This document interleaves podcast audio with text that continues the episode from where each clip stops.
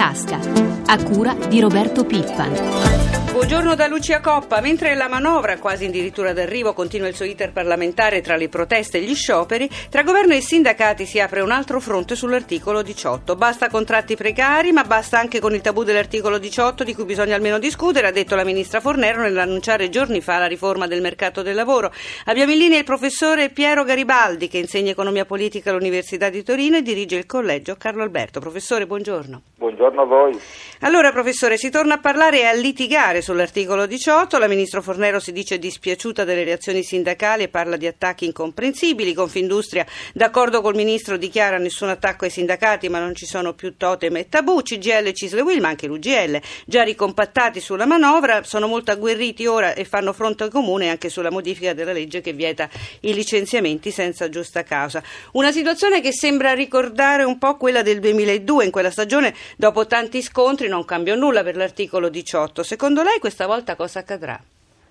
Ma il, mm, la riforma del mercato del lavoro in qualche modo insomma, mettere mano al problema del dualismo, sia dei, uh, dei, contratti a termine, dei precari, dei giovani precari, è uno dei punti di programma del governo Monti. Eh, indubbiamente eh, una delle priorità di questi, queste settimane sarà riordinare gli ammortizzatori sociali, perché sappiamo benissimo che questi giovani non hanno eh, spesso neanche un sussidio di disoccupazione. Un altro tema è quello del cosiddetto contratto unico, di cui ha fatto cenno anche eh, il ministro Fornero, la cui idea è, è, è semplice, l'idea è eh, per i nuovi assunti, soltanto per i nuovi contratti, eh, creare un contratto a tempo indeterminato, quindi via senza termine, che tuttavia permetta eh, inizialmente di essere interrotto da parte eh, del datore di lavoro nel caso eh, in cui il lavoratore non, non riesca a mm, soddisfare completamente le richieste. Professore, Ma, e nel contratto unico come si inserisce l'articolo 18? Ma il, um, il contratto unico sarebbe a tempo indeterminato, che è una caratteristica fondamentale. Ehm, I dettagli sono poi da specificare a seconda del, del testo che si adotterà, ma l'idea che inizialmente si possa ehm, interrompere il rapporto di lavoro, quindi un, alleggerimento rispetto all'articolo 18 per i primi eh, mesi di lavoro è una delle ipotesi, anche perché ehm, questi giovani oggi, altro che l'articolo 18, non sono sgrati da in alcun modo, i contratti a progetto hanno pochissime tutele, quasi nulle. Quindi il contratto unico può essere una soluzione? È una delle ipotesi di cui si è parlato tanto in questi anni e io penso che ai nuovi giovani, soltanto per i nuovi assunti, dare un contratto unico a tempo indeterminato penso sia meglio della situazione attuale. Eh, vedremo le posizioni e bisogna discuterne da tutte le parti in causa. Bene professore, noi la ringraziamo, buona giornata.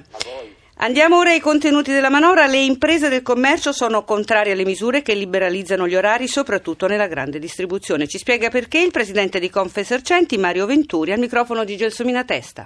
Presidente, perché vi preoccupano queste liberalizzazioni del commercio?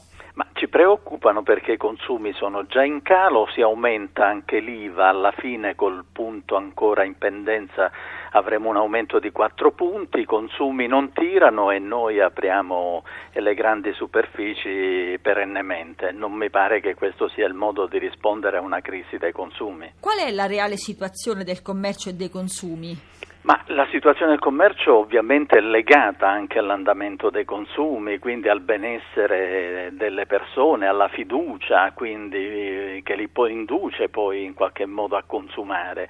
E quindi mh, eh, c'è crisi, c'è crisi per tutti, c'è crisi inevitabilmente per il commercio e soprattutto le piccole e medie superfici sono quelle che pagano il prezzo più alto. Noi abbiamo fatto una stima che si basa però, che si somma un, alla chiusura già avvenuta negli ultimi anni di 101.163 imprese del commercio, quindi c'è una tendenza fortemente negativa, quindi si aggiunge quest'altro fattore dell'IVA, dell'apertura delle grandi strutture commerciali, diventerà una botta definitiva. Cosa manca infine alla manovra Salva Italia di Monti secondo Confesercenti? Tagli, tanti tagli, l'abolizione delle province, l'abolizione delle comunità montane, dei microcomuni, le società di servizio degli enti locali che devono essere collegate tra di loro, quindi conglobate.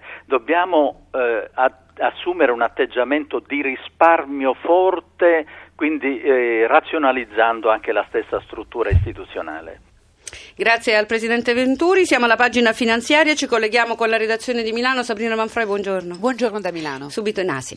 L'Asia positiva questa mattina recupera le perdite di ieri dopo la morte del leader nord nordcoreano. Tokyo ha guadagnato lo 0,49, Hong Kong sta salendo di mezzo punto.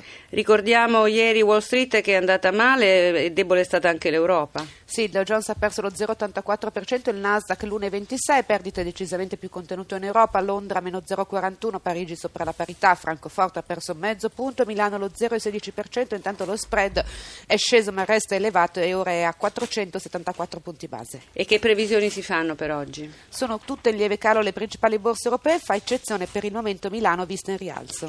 Vediamo la quotazione dell'euro e del petrolio. L'euro è, f- è ferma, 1,30 sul dollaro, il petrolio invece è in rialzo. A New York è sopra i 94 dollari e mezzo il barile, il Brent è a un soffio dai 103 dollari. Grazie a Sabrina Manfroi, ringraziamo anche Maria Grazia Santo per l'assistenza al programma. La pagina economica si ferma qui, torna prima di tutto con Paolo Salerno, da Lucia Coppa l'augurio di una giornata serena. Appuntamento a domani.